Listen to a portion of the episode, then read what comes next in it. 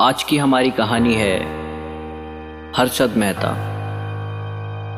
हर्षद शांतिलाल मेहता। ये कहानी नब्बे के दशक की है।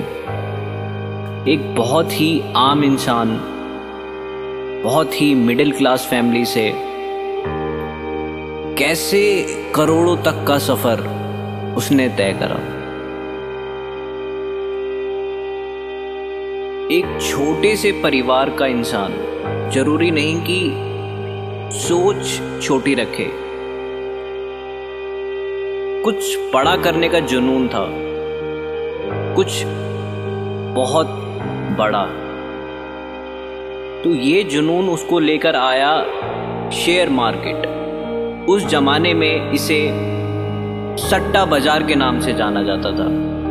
हालाँकि आज भी इसे काफ़ी कम लोग ही समझ पाए हैं। इतना कॉम्प्लिकेटेड मार्केट है ये। कहते हैं रिस्क है। और ये लाइन है हर्षद मेहता की रिस्क है तो इश्क है। ये उनकी अपनी खुद की फिलॉसफी थी। उन्हें रिस्क से डर नहीं लगता था। तो उन्होंने शुरुआत एकदम ज़ीरो लेवल से शुरू करी थी। बहुत ही बेसिक एक जॉबर के काम से।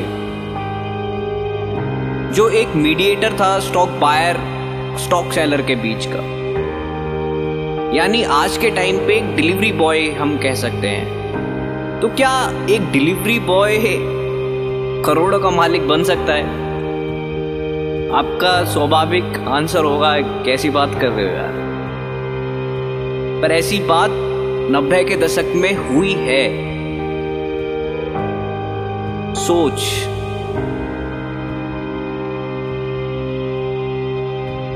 सबसे नीचे लेवल पर जाकर उन्होंने पहले काम को सीखा और उसके बाद खुद का अपना एक ब्रोकर अकाउंट खोला। बहुत बड़ी बात थी उस समय के लिए। इतना बड़ा रिस्क लेने के लिए करे चाहिए। वो करेज था।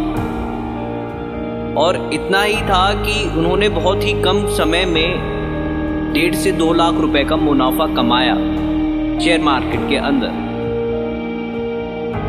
अब काफ़ी चीज़ें उन्हें समझ में आ गई थी, पर एक झटके में उन्हें दस लाख रुपए का लॉस हुआ।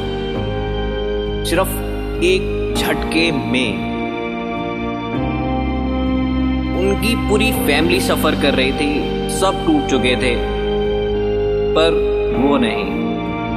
उन्हें पता था कि अगर मैंने एक झटके में दस लाख रुपए गवाए हैं, अगले झटके में मैं दस लाख रुपए बना सकता हूँ। ये उनकी थ्योरी थी। वो डरे नहीं। देखते ही देखते उन्होंने वापस से मार्केट को खड़ा करा। ये सुनने में कितनी अजीब बात लगती है। एक आदमी शेयर मार्केट को चला रहा था, जो कल तक एक जॉबर था। ये बहुत बड़ी चीज़ थी कि उनके एक इशारे पे मार्केट इधर से उधर हो जाता था। कुछ लोगों ने आइंस्टीन कहते थे, पर बहुत सारे लोग उन्हें बिग बुल के नाम से कहते थे। क्योंकि वो बहुत ज़्यादा ऑप्टिमिस्टिक थे और मार्केट को सिर्फ़ और सिर्फ़ ऊपर ले जाने की उनकी सोच थी। बहुत हैरानी की बात थी कि जो कल तक एक जॉबर था, आज वो पूरी सेंसेक्स को चला रहा है। पूरी मार्केट को उसके इशारे पे मूव करना पड़ रहा है। उन्होंने कंपनी खोली ग्रो मोर उस कंपनी ने बहुत सारे इन्वेस्टर्स को प्रॉफिट दिए। हाँ मैं मानता हूँ, काफ़ी स्कैम भी हुए, जिसमें अकेले वो इन्वॉल्व नहीं थे, पूरी की पूरी सिस्टम इन्वॉल्व थी, जिसपे सब चुप हैं।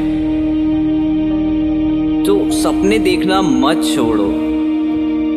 एक बहुत नीचे से लेवल का बंदा पूरी की पूरी मार्केट हिला सकता